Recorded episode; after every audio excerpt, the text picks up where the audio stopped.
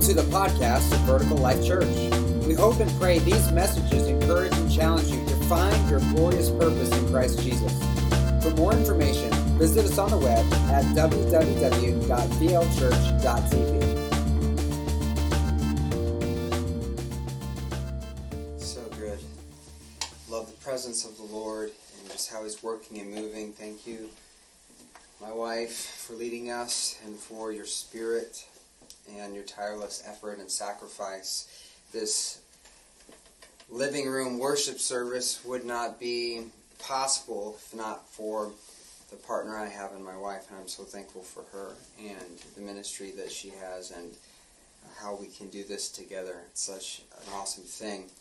Um, we are in week two of this series, Healing for the Nations, and we have some ground to cover today. We have several scriptures, and so if you have a pen and paper there, or uh, if you weren't able to get onto YouVersion, but you have a pen and paper there, I'd suggest uh, getting some out to write these verses down because I really would want you to meditate on these passages of Scripture and what I believe the Spirit of God is communicating to us today. Because I think God really wants the body of Christ to gain a full and complete understanding of what He intends for us as it pertains to healing. And more importantly, as it pertains to this word we use quite often called salvation. Because I don't think that most of us really even fully grasp or understand what salvation really is. We, we use it as it is uh, used as a term for a specific Christian experience, but there is a deeper understanding of salvation that God wants us to understand and what Jesus came to provide. Uh, much the focus about healing in Christian circles and in the church revolves around just physical healing. We talk about the gift of healing and, and healing in that way. But that is just one aspect to the healing God wants to provide and God wants to bring. And I believe the physical healing is important. Physical healing is definitely important for God. It's important for us, but it's an important aspect of what God's ministry is to the church and into the world. And you want to know why that is, why I believe that is because it was important to Jesus. Physical healing and healing people from physical infirmity was definitely important to Jesus. And we need to take a look at what the scripture is saying as we look at Jesus' life and what Jesus demonstrated for us to really capture the heart of God in this area for healing and salvation. Everywhere Jesus went, he healed people.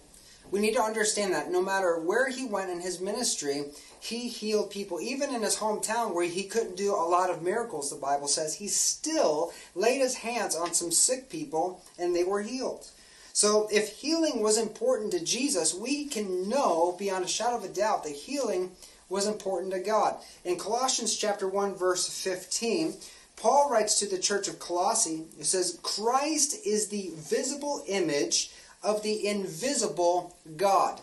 Christ is the visible image of the invisible God. He existed before anything was created and is supreme over all creation. Jesus is the physical manifestation, representation of the living God. Jesus had said to his disciples, If you've seen me, you have seen the Father. So if we want to know what the Father is like, we want to know what He looks like, we want to know what it's like to be around Him, we simply have to look at Jesus because He is the perfect demonstration, the exact replication of what our Father is like. So often we kind of feel like God is distant or we can't relate to God the Father. But all we have to do is look at Jesus and we can see what the Father is like. We can know what the Father is like. In John chapter 5, verses 19, Jesus says, I tell you the truth, the Son can do nothing by himself. He does only what he sees the Father doing.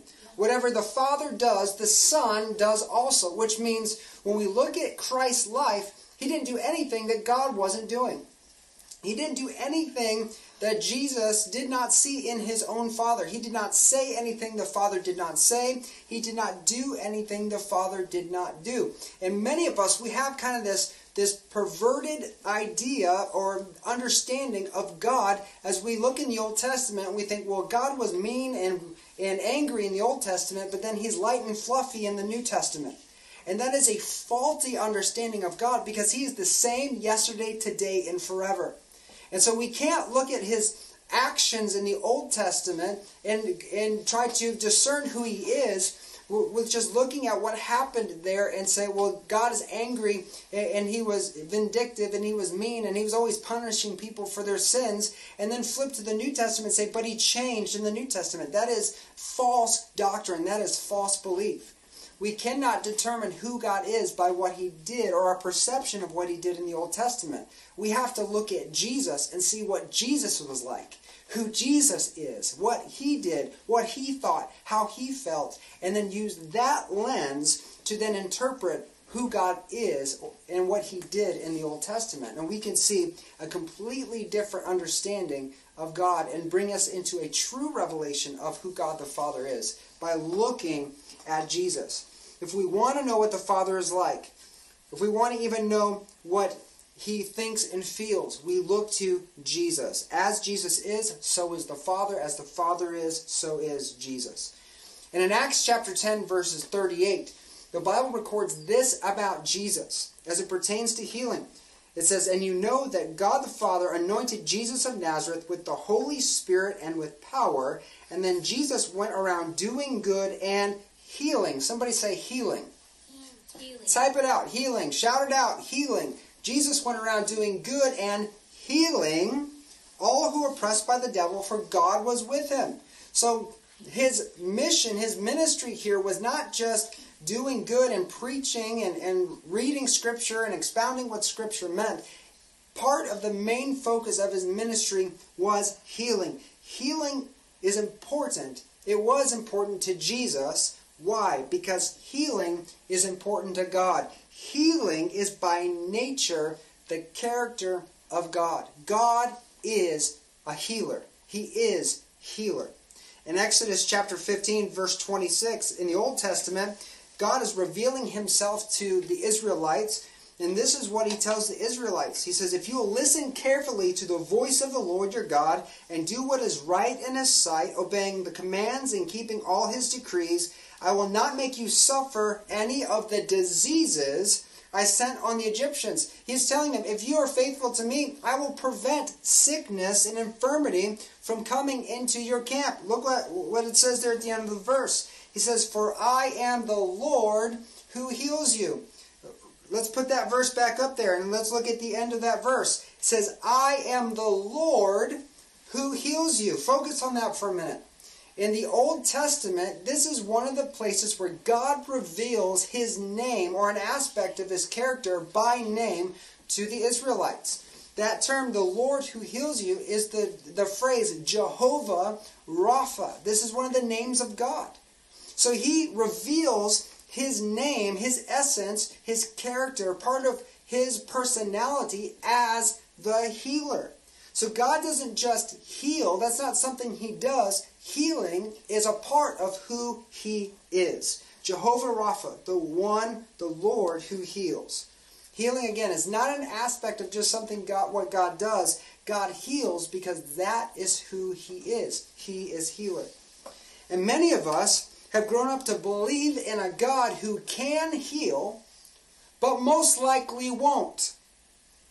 We believe in a God who can heal, but not necessarily will heal, or who isn't presently healing in the world today.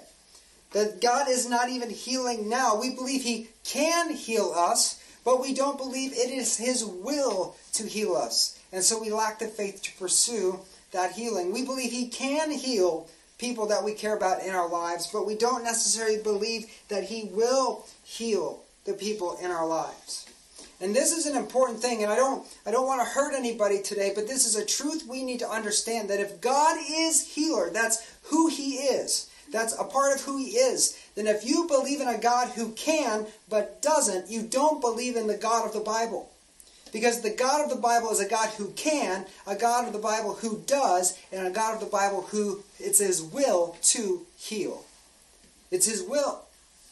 If you don't believe in a God whose will is to heal, you don't believe in the God of the universe who spoke everything into existence, who created the world in six days and everything in it. The God who embodied human flesh in the form of Jesus Christ and gave himself on the cross for you. You don't believe in the same God of the Bible if you don't believe in a God who heals. God wants to heal, and He wants you to be healed because that is His nature. He's the great physician. And physical healing is only an aspect, it's one third of this healing God wants to bring into your life. Really, healing scripturally goes by another name, a word we use all of the time uh, in, in the church. It's a word that we use. It's called salvation. Somebody say salvation. Salvation. This is a word we use all the time. But it's a word that speaks of the healing God wants to bring. And we use this word to really focus on one aspect of the Christian life that's beginning a relationship with Jesus, getting saved. But we're going to look at biblically what this word really means. But before we do so, let's look at what the Bible says was Jesus' mission and, and how we receive or enter into a relationship with God. In Luke chapter 19, verse 10, this is the mission of Christ. It says, The Son of Man came to seek and to what? Save. Somebody say save. Save. Come on, say it like you mean it. Save. Save. Come on. Save. He came to seek and to save those who are lost. This was his mission. The total reason why he came was to seek and to save. In Romans 10:13, here's what Paul says is happens when we respond to the message of Christ. In verse 13, he says, Everyone who calls on the name of the Lord will be what? Saved, right? He'll be saved. So he came to seek and to save, and if you respond to Christ, you will be saved. This word saved in the church, this is how we normally think of this word saved, is to signify being forgiven of your sins and beginning a new life in a relationship with Jesus Christ. But this word saved means so much more. In the original language, the word saved is the word sozo. And the word sozo can be translated multiple ways, but the three main ways this word is translated is to save or deliver, to make whole, and to heal physically, healing. To deliver, to make whole, and to heal. In 2 Peter chapter 3 verse 9, Peter tells us what God's will for the entire world is, not just for Christians. This is the entire world. He says the Lord isn't really being slow about his promise, as some people think. No, he's being patient for your sake. Thank you, Jesus. He does not want anyone to be destroyed, That's right. but he wants everyone to repent. And Ezekiel, he tells the prophet Ezekiel, I don't take pleasure in the death of the wicked. I hate it. He said he mourns. His heart breaks for everyone who dies and enters into judgment. Everyone who is wicked is destroyed. It breaks the Father's heart. Why? Because he loves the entire world. It's not isolated. His love's not isolated to a people group or to Right. or to a denomination in church culture. His love extends to the entire world. For God so loved the world that he mm-hmm. gave his one and only son. His will is not that any should perish, but that all should repent. Why is that important? It's because repentance of sin and trusting in Christ in his death and resurrection is how we enter into that relationship with Jesus Christ, how we begin the salvation process.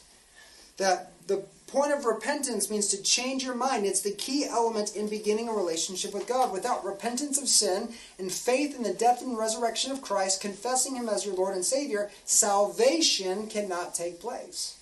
But God's desire is that none should perish, but that all should repent. All would be saved, would be sozo. In Romans chapter 10, Paul says, if you confess Jesus as Lord and believe in your heart God's raised him from the dead, you'll be sozo, saved. And that is God's will for the whole world, that the nations of the world are delivered, that they are healed, that they are made whole, completely restored to the original intent God had for the world before the foundation of the earth. We're going to look at the three levels of salvation, this word sozo, and we want to solidify this in our hearts so that we stop believing in a false God, a God who can but won't, or a can that don't, but a God who can, who will, and who does. Amen. I'm going to say that again. We want to change from believing in a false God who can but won't, or can and don't, to a God who can, who will, and who does. Because that's who our God is. Number one, the first aspect of salvation, or sozo, this healing that Jesus came to bring, is the word delivered. This is spiritual healing. We are to be delivered spiritually. Jesus, when he announced his ministry in Israel, he came declaring this word out of Isaiah chapter 61, which we read in Luke chapter 4, verse 18. This is what Jesus declared. He said, The Spirit of the Lord is upon me. He has anointed me to bring good news to the poor. He has sent me to proclaim the captives. Somebody say captives. Captive. Captives will be released. The blind will see, and the oppressed set free. This is what the Spirit of the Lord empowered him to do. This is part of his mission. The revelation of Jesus to this Jewish community was this revelation that he was coming to bring deliverance, to set the captive free and the prisoners free from their present condition. And in the context of salvation, as we're talking about being spiritually healed, we're talking about the healing of the spiritual nature in us that's been held captive by sin and death and that's been exploited into a spiritual prison like state as slaves to Satan and the enemy kingdom. Now, the gospel of Jesus Christ, the message of the gospel is good news because Jesus, through this good news of his death and resurrection, has provided a way for freedom for captives and freedom for prisoners. Somebody say amen to that. Amen. Come on, let's engage. Say amen. This is good news. Freedom for captives, freedom for prisoners. Mm-hmm. Now, there's a difference between a captive and a prisoner. A captive is somebody that's held against their will. A captive is somebody that is held against their will. A prisoner is somebody who's in prison for a crime they committed. A captive is someone that's captive against their will. A prisoner is someone being held as a consequence to their own actions. And Jesus came to set the captives free to heal us from both dilemmas. In Acts chapter 10, 38, we're going to look at it again. It says, And you know the Spirit of God has anointed Jesus of Nazareth, the Holy Spirit with power. Jesus went around doing good and healing all who are oppressed by the devil. This healing is coming to deliver us from this spiritual condition. We are, or we're born into a state where we are born oppressed by the devil. The word oppression literally means to exercise harsh control over someone or to use power against someone. And this has been Satan's MO since the fall of man in Genesis chapter 3. When Adam and Eve sinned, sin entered into the world, the spiritual nature that was eternal, that connected us to the Father, it died. It died. And now every human being born after Adam and Eve have been born as captives to sin and death into the world. We didn't have a choice. It took over us because of what Adam and Eve unleashed in the Garden of Eden. We were born as captives. And Satan has been manipulating this nature in us that's bent on rebellion towards God, spiritual prostitution against God, this, this part of us that wants to walk away from the righteousness and the ways of God. The scripture says all of us are like sheep who have gone away. It's this nature that strays away from God. Satan is manipulating that to get us to fall through temptation and to sin to give him power and authority over our lives. And what he does is he builds these spiritual strongholds, these spiritual prisons in our lives to hold us captive to bring even more dysfunction and destruction into our lives. Jesus said the thief comes to steal, kill, and destroy.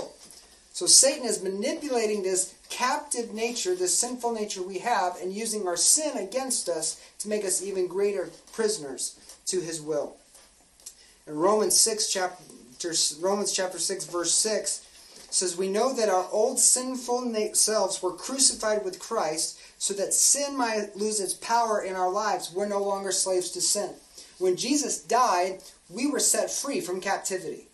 We no longer had to be held against our will. We are no longer slaves to our sinful nature. That is a, a glorious truth.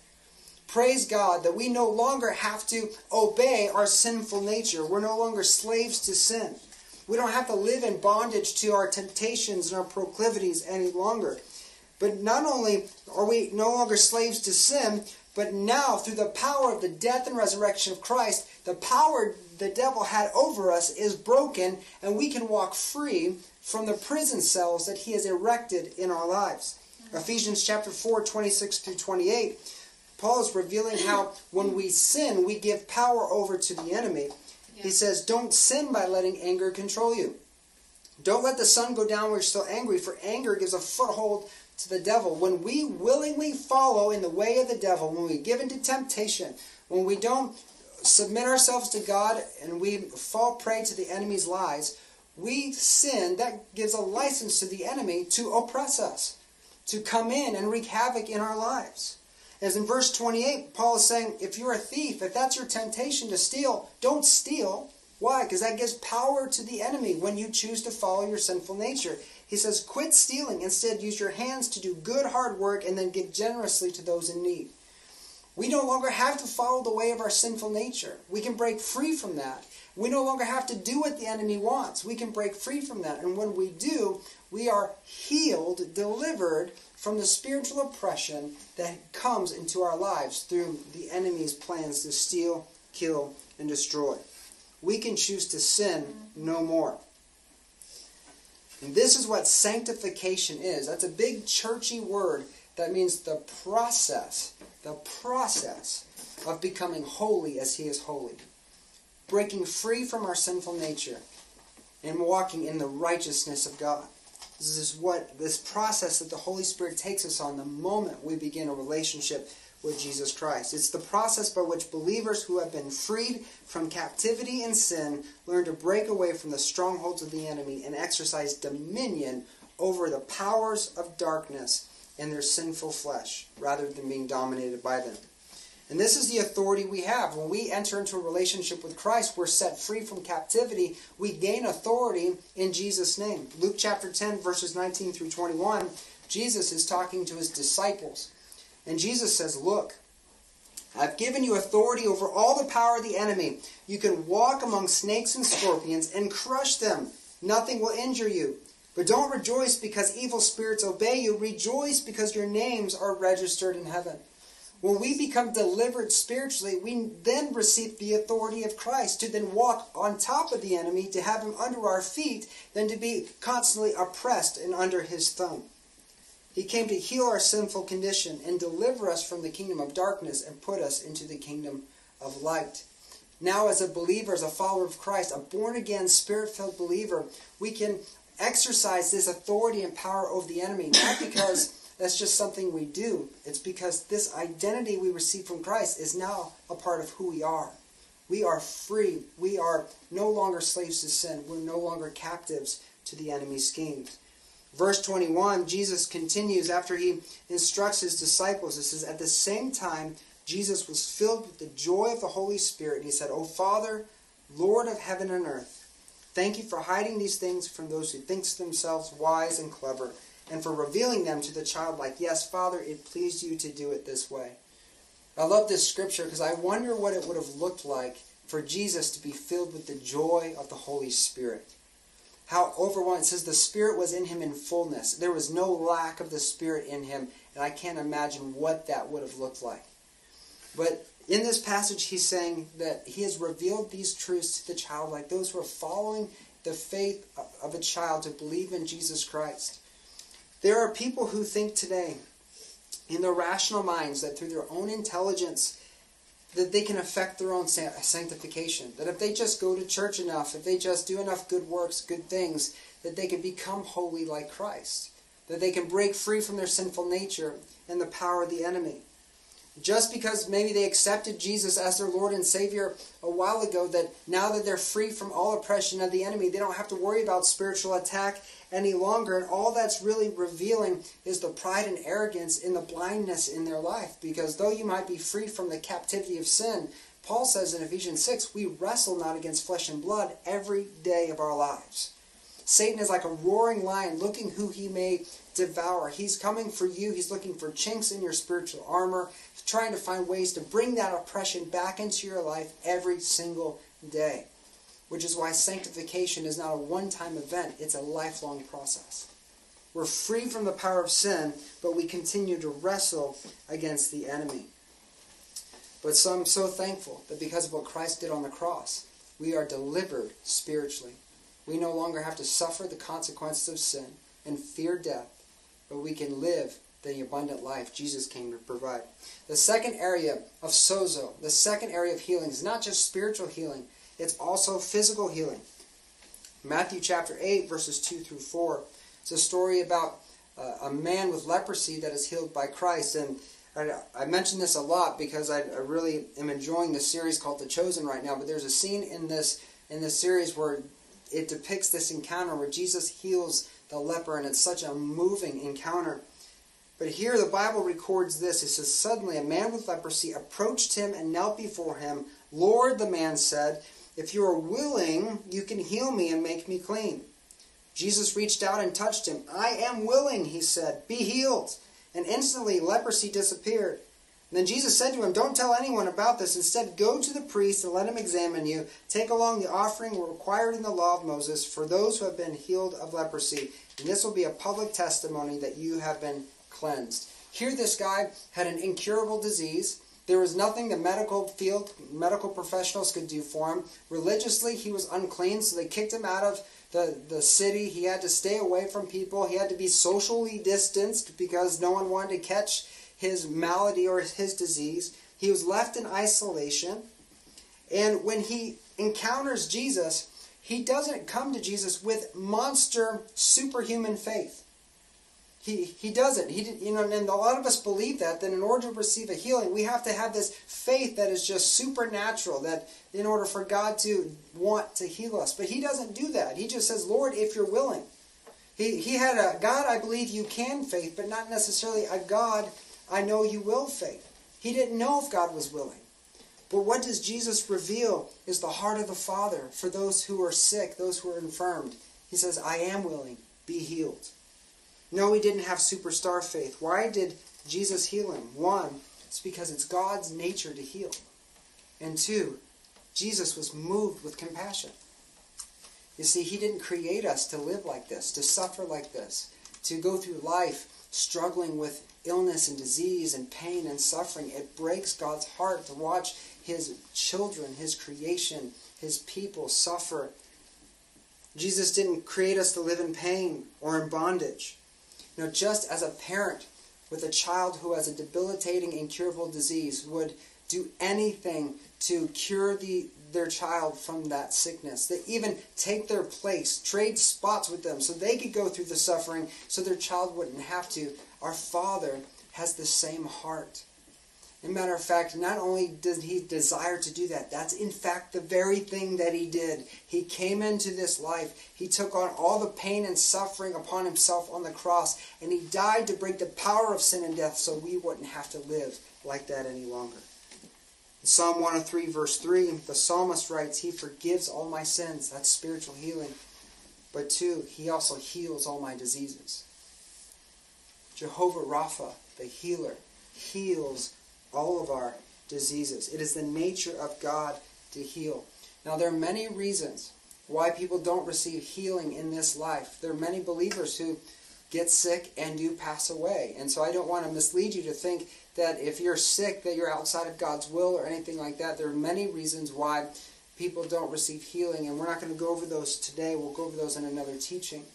But I just want to reaffirm to you that, that we need to get this understanding that it's God's will to heal. That's what his heart is. He wants to heal, he's going to heal. So even if we don't see that healing in this life like we want to see or how we picture in our own hearts and our own minds, the moment we stand before Christ and see him face to face, we are completely healed and whole. That there is no sickness in heaven, there is no pain or suffering in eternity. We are instantly healed and whole. The manner in which he wants to heal sometimes differs what, what we have in mind, but nonetheless, God wants to heal you. And number three, the last part of sozo, the salvation that God wants to bring in our lives, is emotional healing.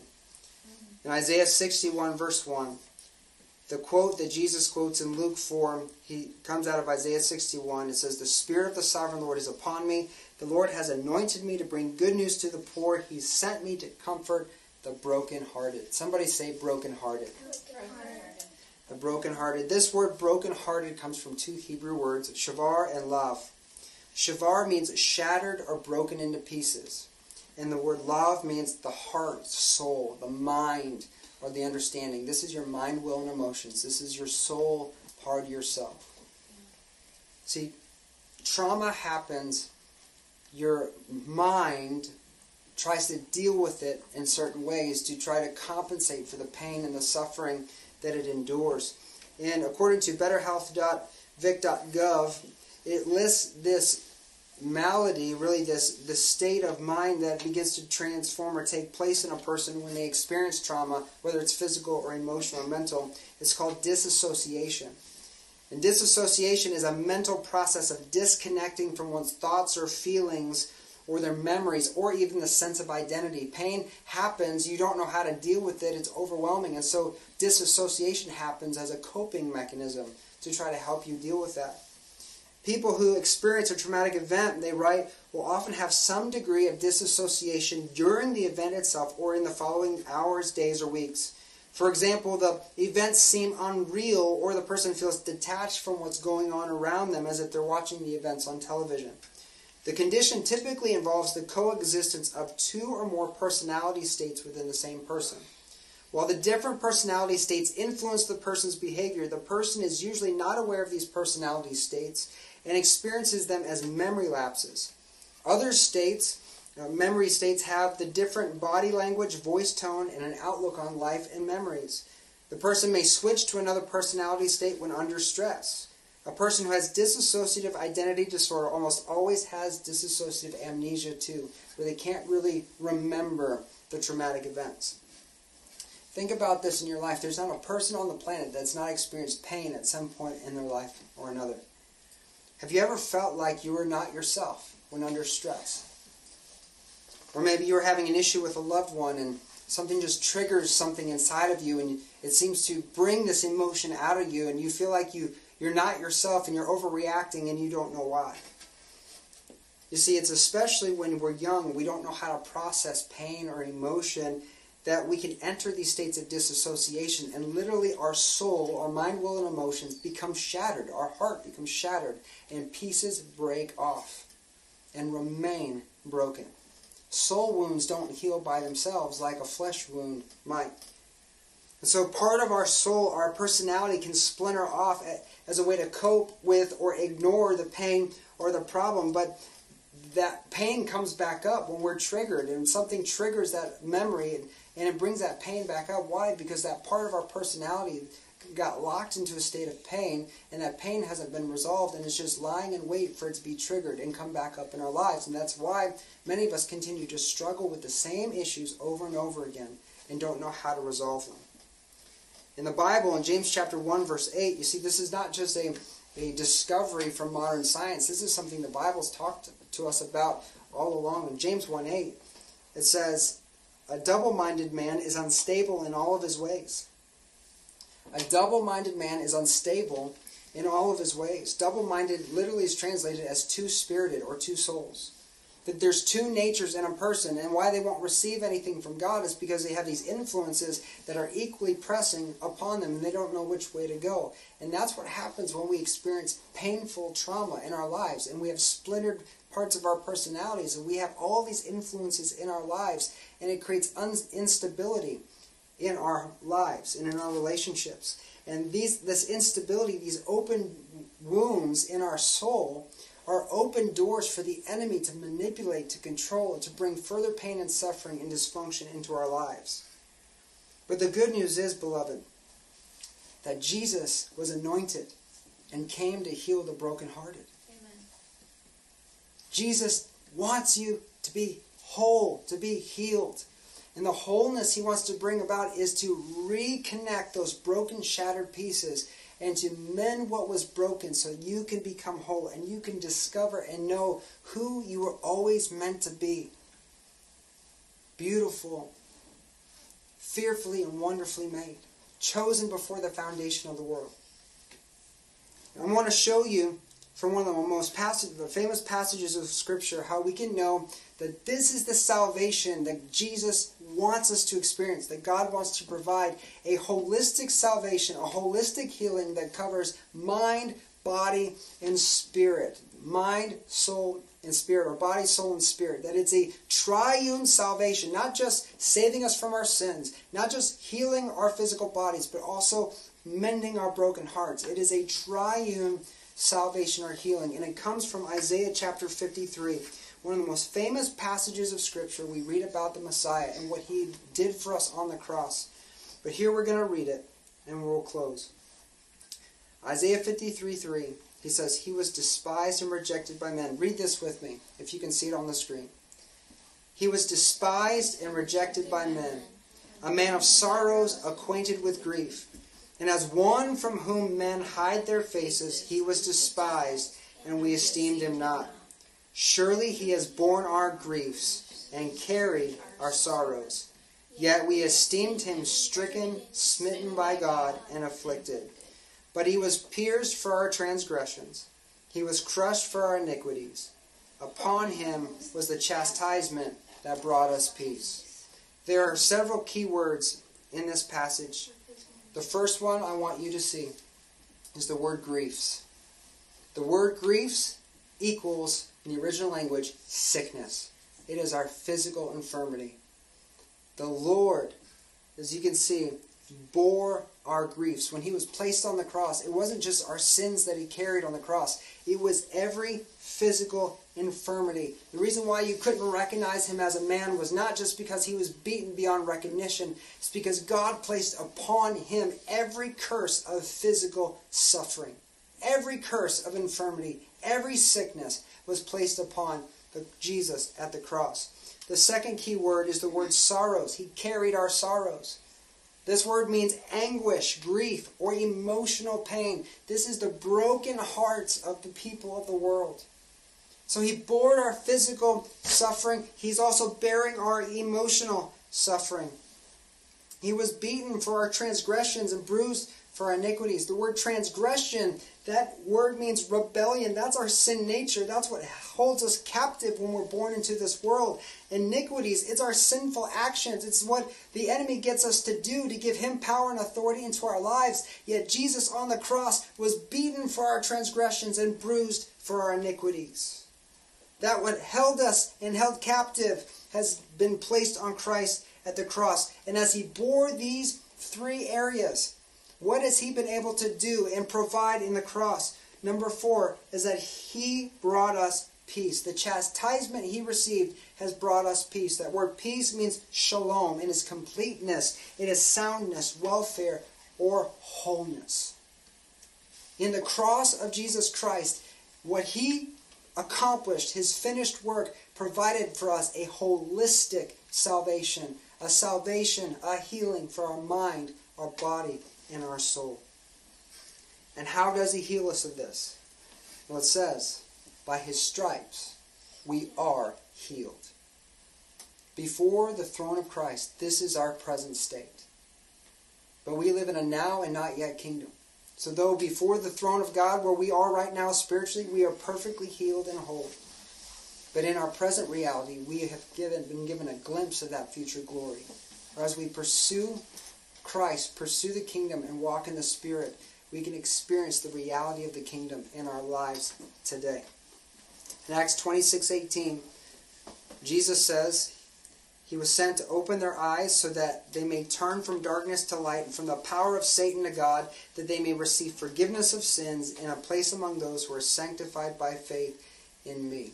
It was not enough for God just to rescue us from our sins. He wants to sanctify us. He wants to make us holy as He is holy and to bring about a holistic salvation.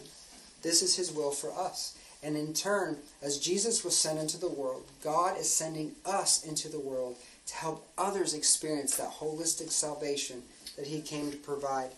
And beloved, it is a salvation that is continuing to work in the world today. The Bible says, He who began a good work in you will accomplish it well, he will complete it. He's faithful. So it's a work that began, but it's still continuing in your life. And it's one that will continue until Jesus returns to claim his bride.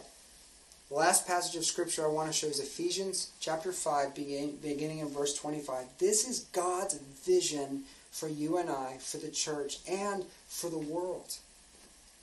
It says, Husbands, love your wives as Christ loved the church and gave himself up for her, that he might sanctify her, having cleansed her by the washing of water with the word, so he might present the church to himself in splendor, glory, without spot or wrinkle or any such thing, that she might be holy and without blemish. God's desire and why he sent Jesus to a rescue mission which culminated in the cross and the resurrection was that he could gather a people who he could make holy and clean without any spot or any blemish. No spiritual wounds, no emotional wounds, and no physical wounds. A holistic salvation. And this is what he's invited us into today. So, beloved, does God want to heal you? Yes, he does. He is a healer. And his will for your life is for you to be healed and to be completely whole. And this is what we find in Jesus Christ. So think about this today. In what way do you need to be healed today? There are many physical issues that we wrestle with that are actually the result of spiritual issues and emotional, deep emotional issues. Stress is one of the leading causes of death and physical issues that lead to death in our world. And stress is a result of emotional issues. So, what is it in your life that you need to be healed of today?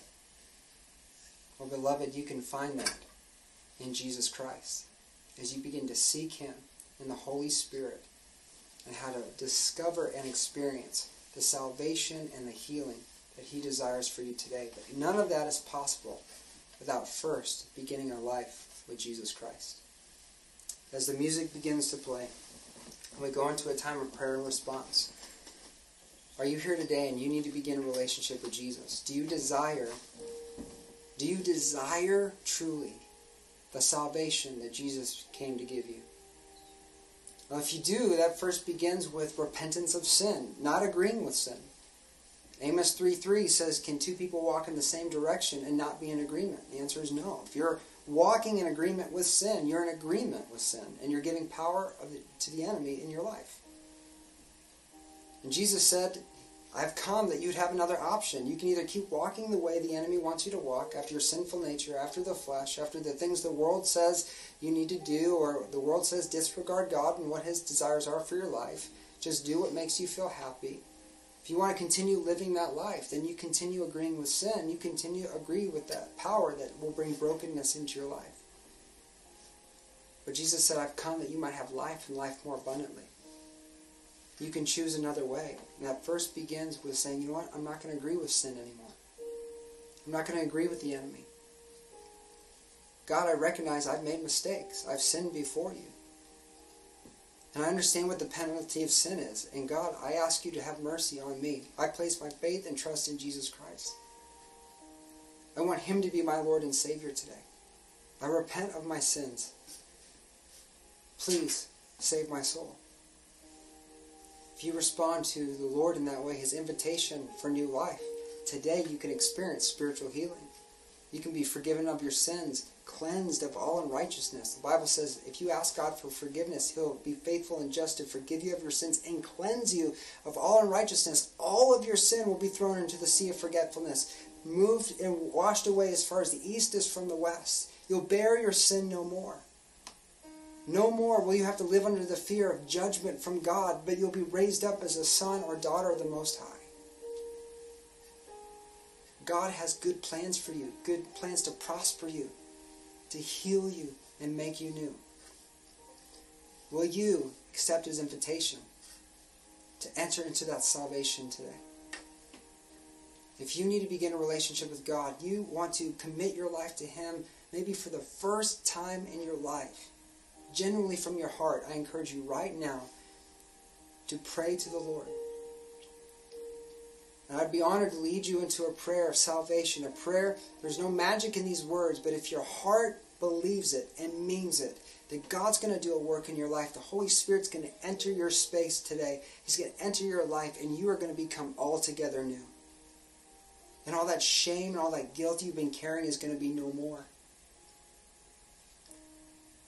So if you need to accept Jesus right now, right where you are, I encourage you to pray this with me. Pray it aloud. Declare it with your mouth. The Bible says, if we confess him with our mouth that he is Lord and believe in our heart God's raised him from the dead, we shall be saved. Sozo, healed. Healing comes with that faith in that confession. So you believe and you confess it today. And just pray right here with me. Say, Oh Heavenly Father. Let's pray it together, church. If you're if you're uh, around others that might be needing to pray, pray with us. Say, "Oh Heavenly Father, thank you for your love, and I believe you are healer, and you want to heal me, and that you love me. Forgive me of my sins. I repent of them today. Today, I live for you. I'm following Jesus. And I believe in his death and his glorious resurrection. And I believe that the Holy Spirit can empower me to live a new life. So, Father, I'm yours. Please, in Jesus' name, save my soul. Fill me with your spirit. Change my life. I give it to you now and forever. Amen. Amen. I'm so thankful if you prayed that and you genuinely meant it from your heart. I know right now God is doing a work in your life. I know that the Spirit of God is all over you, working in you. And Lord, I just bless those that prayed, God, even those that might be older, that have been in church their whole life, that have just come to a realization that they didn't truly believe in the God of the Bible, that they really don't know you. They've read about you, but they don't know you. And today, for the first time, the Spirit has given them an awakening that you are healer. You are a God who heals. That's who you are. Jesus came to heal them, and that they need that touch, not just for their sin, but for their entire life. That their broken heart has gone shattered for far too long, God. And I just pray a blessing on them right now, God. You begin piecing together every broken piece revelation come in Jesus' name. Holy Spirit, reveal to them the areas in their lives that the enemy has been using against them. And God, give them the faith to trust in you and to invite you into those places to bring healing. If they've lived in unforgiveness, God, that right now, God, that they be moved and empowered to offer forgiveness and break free from the enemy's hold. And God, we just pray that a wave of healing would just be released right now in Jesus' name. God, I pray for those that are suffering with physical infirmities, Lord, many of which have come by their own hand. They've agreed with the enemy to abuse their bodies, to to uh, ingest things that are not healthy, to overeat, to overdrink, to to abuse the body that you've given, God. And we've listened to the culture. We've supersized everything at the restaurant. We've done all this stuff that has had a detrimental effect because we've agreed with the enemy and what the enemy has said about our bodies and our health, and not what you've said. We let this entertainment culture keep us on our seats rather than being active in the world and being about the Father's business. So I pray for those, God, that need to repent of the lifestyles they've been living, that you move in their hearts, bring them to their knees, God, and change lives today in Jesus' name. For those that are addicted to substances, whether it be cigarettes or alcohol or anything, God, that they would see that that is not just moderation, because anything in moderation can be healthy, but what's being abused is sin before you and is opening a door to the enemy in your life. God, I pray for those who've disregarded what they've listened to, what they've watched, and what they are putting in their minds, the influences that they're that they're uh, listening to, the relationship they've had, where they've willingly broken your will for our lives and relationships. The morals have been broken and brought brokenness into their lives, God. That you would reveal the areas that they need to repent, not to cast shame, but to deliver them from shame, so they can encounter your pure and unconditional love. So often the enemy keeps us at a distance from you because we think, oh, I've made all the, these mistakes. I, I can't be loved fully by God. But the minute we come to you with that, that power is broken. The minute we confess, that power is broken. There are some that are harboring things in their lives they don't want anyone to know about. And it's just an opening door for the enemy to keep them in a spiritual prison. There are many who are walking in denial thinking they have no problems. And all they're doing is ignoring the work of the enemy in their lives. God, there's some, and I know I've been guilty of this, who think we've arrived spiritually to the place that we've heard all the stories, we, we know all the sermons, we don't need anything else. But yet, God, that is such a place of pride that is groomed for a downfall. God, bring humility to the proud today. Help us recognize our attitudes. Help us begin walking in the healing that you gave your life for on the cross. To give you the reward that you came to discover. The reward of a life fully devoted and fully submitted to you. And help us to see what an honor, what a privilege it is that your yoke really is easy and your burden really is light. Enslavement to sin and the enemy means death, but enslavement to Jesus means everlasting life. And who the Son has set free is truly free. God, let this shift begin to happen in the body of Christ. God, that the wrinkles in the robes of your beloved would begin to be ironed out. And I just thank you, God, for the work that you're doing this morning. We praise your name. In Jesus' name.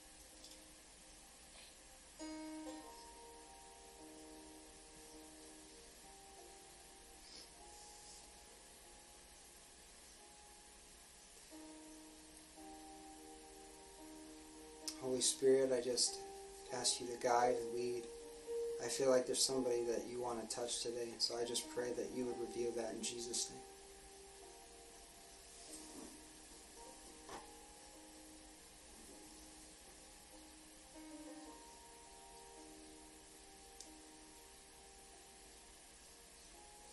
I just hear in my heart maybe somebody's dealing with issues in their pancreas. Maybe it's pre-cancer, or maybe you're waiting for test results, or you're having attacks. I just hear this in Jesus' name. And so we just lift up this individual to you in Jesus' name. God, we just unseal the work of the enemy on their life. We break its power by the name of Jesus, Lord. We intercede as the body of Christ. You said it, whatever we bind is bound in heaven. So we bind the work of the enemy and the infirmity upon the pancreas in Jesus' name. And every attack coming upon it, we bind the pain in Jesus' name. We command it to go right now in the name of Jesus. And we ask you, Holy Spirit, to just touch them right now, God, that instant comfort would come to the body like a wave of relief, God, would just come as you free them from this physical infirmity. All cancer cells would be gone in Jesus' name. Um, all yeah, just attack and abnormality on the pancreas would be gone in Jesus' name. I just hear also cirrhosis of the liver, that the cirrhosis would be gone right now. God, it would dissolve and disappear, that all cells would be completely healed and restored and grown, regrown right now in Jesus' name. God, that the damage the enemy has been able to cause in that life for years, God, would be undone, and the glory of Jesus and the power of his name would be revealed right now in your precious name. Thank you, Jesus, for healing. Thank you, God, for revealing yourself today in that life. Thank you, Lord.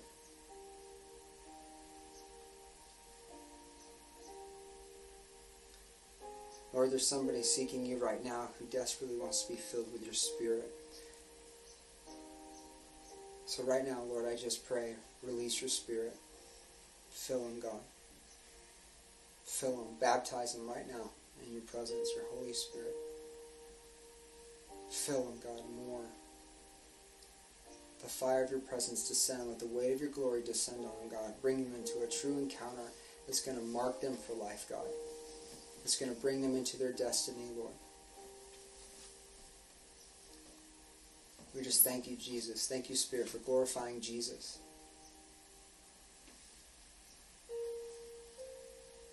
And another. Just fill him, God. Fill him, Father. Fill him.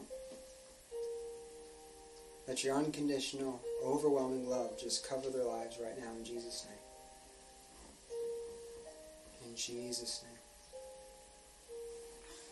Bring healing to the pain in their life, God.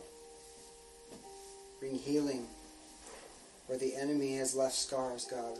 Bring healing in Jesus' name. and fill them. Fill them, God. We just bless them in Jesus' name.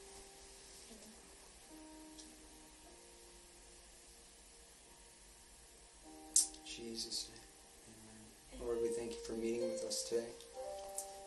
Amen. I, pray that you've been blessed, church, and if God's encountered you, if you experience a touch from the Lord, we want to hear about it. We want to rejoice with you. The testimony is the the spirit of prophecy. Anytime you testify about what God has done in your life, it activates the faith in other people to believe for more. And so we want to hear what God is doing. If you accepted Jesus as your Savior, put it in the comments. Let let us know. We want to rejoice with you. If God is ministering to you right now and, and you believe you're healed, go get it checked out by the doctor. If you're healed, tell us about it. We want to rejoice with you. And we want to proclaim that because it gives people the faith to believe for more in their own lives. And so we want to know. Uh, even after the service today, you can message our page. Let us know. We want to be praying for you. We want to be encouraged by your testimony. And we want to share that to give glory to Jesus and give him the reward that he's due. Well, now we're going to transition as we close our service today with the Lord's Supper. And uh, we'll take just a minute to get everything together, and then we'll pray. And uh, we'll bless you with a happy Mother's Day.